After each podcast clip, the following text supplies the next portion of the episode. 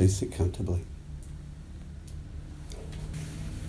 Just a few brief words from me tonight. One of the things, um, if you had an outside observer looking at what we do who didn't know anything about Zen practice, they would probably think, gee, these people are really serious, aren't they? You know, it's like they're just sort of sitting there very seriously and they're not doing anything. And then if you started to read books about Dharma practice, you see, well, they, they do long periods of being sitting and still and don't talk. Looks pretty serious. And they practice these precepts, you know, they look pretty serious as well. Mm-hmm. So you, you get this sense it's all very solemn, you know. And, and um, in a sense, as an outside observation, um, it's understandable that you would get that impression. Um, but what I what I emphasise is, all, is as much as this might sound seem like it's all very serious and so on, and it is at one level. The whole point of it is that um, when you when you look into your experience of yourself and of life, um, and you realise that you, to use our terms, you caught in a self-centred dream. You caught in, identi- in identifying with an ego identity. What, what happens when you do that, what's symptomatic of that when you're in that identification, is that you take yourself very, very seriously. Right? And, um, and in taking yourself seriously, you're more defensive and then you can be more attacking because you feel like you're being threatened and so on. So you, you go back and forth more in that way of relating to life of um, attack or manipulation or defend, you know, withdraw.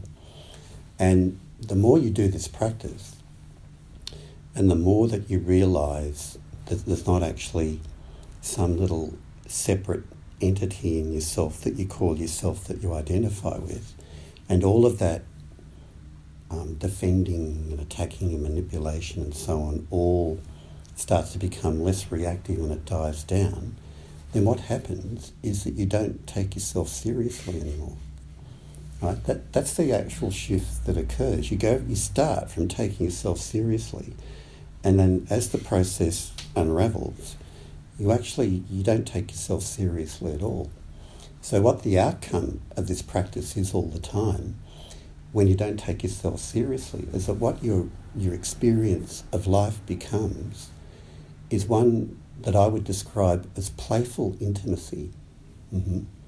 And um, the world just seems like a delight to play with. It's just energy happening. And, uh, and there's no one inside there that has to manipulate it or you know, have some greater, higher status or is lower or whatever. All of that just drops away. And if it drops away, then, then you can have a playful intimacy with, um, with all of the um, aspects of you of your life as they arise. So that's what occurs, and you can see that um, illustrated and expressed so clearly in um, in Zen poetry. You know, in, in haiku, like particularly a great Zen poet like haiku, like Basho, you see that playful intimacy is there in all of the, the poetry. So again, it looks very serious and um, somber on the outside, but on the inside, the experience is actually quite quite different. The other thing I want to mention about practice too, because I'm I'm writing about at the moment for an essay, is um, the experience that people have when they when they at least begin um, meditation practice or continue with it as well. Um, when in my clinical work, you know, when I introduce mindfulness to people, some people who um, are particularly distressed, you know, and have high levels of anxiety or depression, um, if you ask them even for a, a, short period of time, often just to stop and be still and, and follow their breath and close their eyes, some people freak out. You know, it's quite quite a disturbing experience for them. They feel like they tell me, oh, it feels like it's really, um, really empty. Not the way we use the word emptiness, but it's kind of like, oh, it's kind of like there's nothing there, and in a bleak kind of sense. and they tell me of um, feelings of anxiety or or feelings of sadness that arise, right? Um, but that, that may be that may be the experience of people with no meditation practice who have their first little taste of it and they're in, you know, like a lot of the people who see me are feeling quite highly stressed at that particular point in their life. But just take um, everyday normal people um, who are just having average um, experiences of stress and so on in their life, and they're introduced to meditation. Um, well, one, there can be a honeymoon period where at first it feels really, really calm and wonderful. But for, and for some other people, um, what they, they, they experience a milder version of what I refer to in my clients. So it's not as though they're freaked out or they're distressed, um, but there's a kind of a, um, how would I describe it? There's a kind of um, unsettled uneasiness about just stopping and being present and experiencing the quietness and the spaciousness of the mind. Um, and then they can't handle it and they've got to go off and be on social media or talk to someone, have a drink, have a smoke, or read something or whatever. You know, it's like they can't can't just stay with it for too long because there's something that's a little bit unnerving about it. Now, this is not often spoken about. You know, it's often spoken about as just this wonderful thing you do, um, but it can be just a very calming experience for some people. But most people along the line, even if they begin with a good experience, somewhere along the line, they'll, they'll start to um, experience something at least slightly disconcerting about doing meditation practice. And I'm mentioning it because I want to normalize it.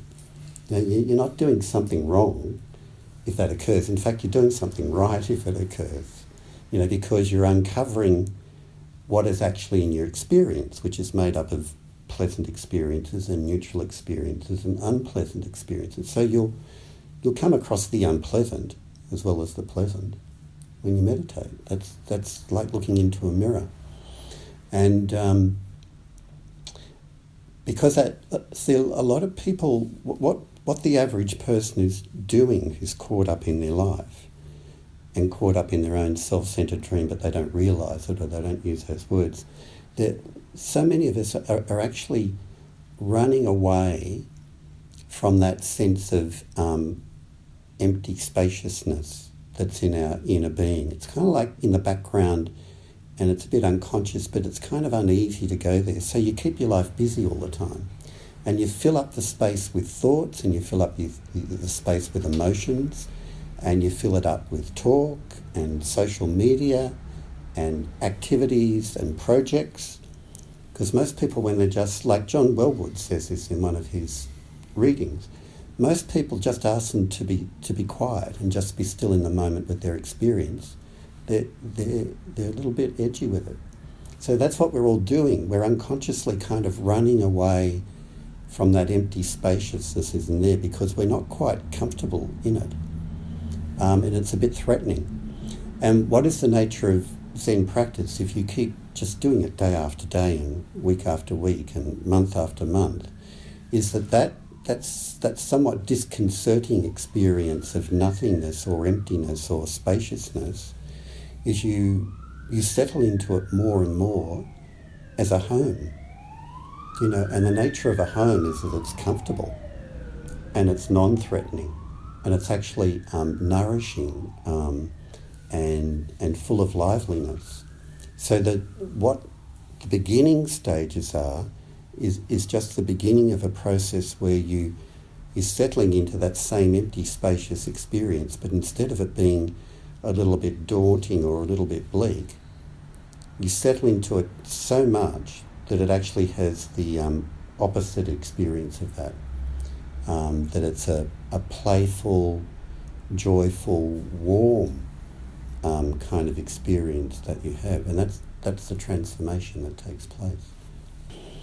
But if um, if you're given the impression, uh, as often people are, that meditation's just going to make you feel good, um, well then you won't understand the process, and you'll become disillusioned with it But if you know right from the beginning that this is what part of the journey is, then you have a way of understanding it and staying with it so that it does deepen into something where you don't take yourself so seriously and you can settle into that spacious openness with, with a sense of joy rather than a sense of dread.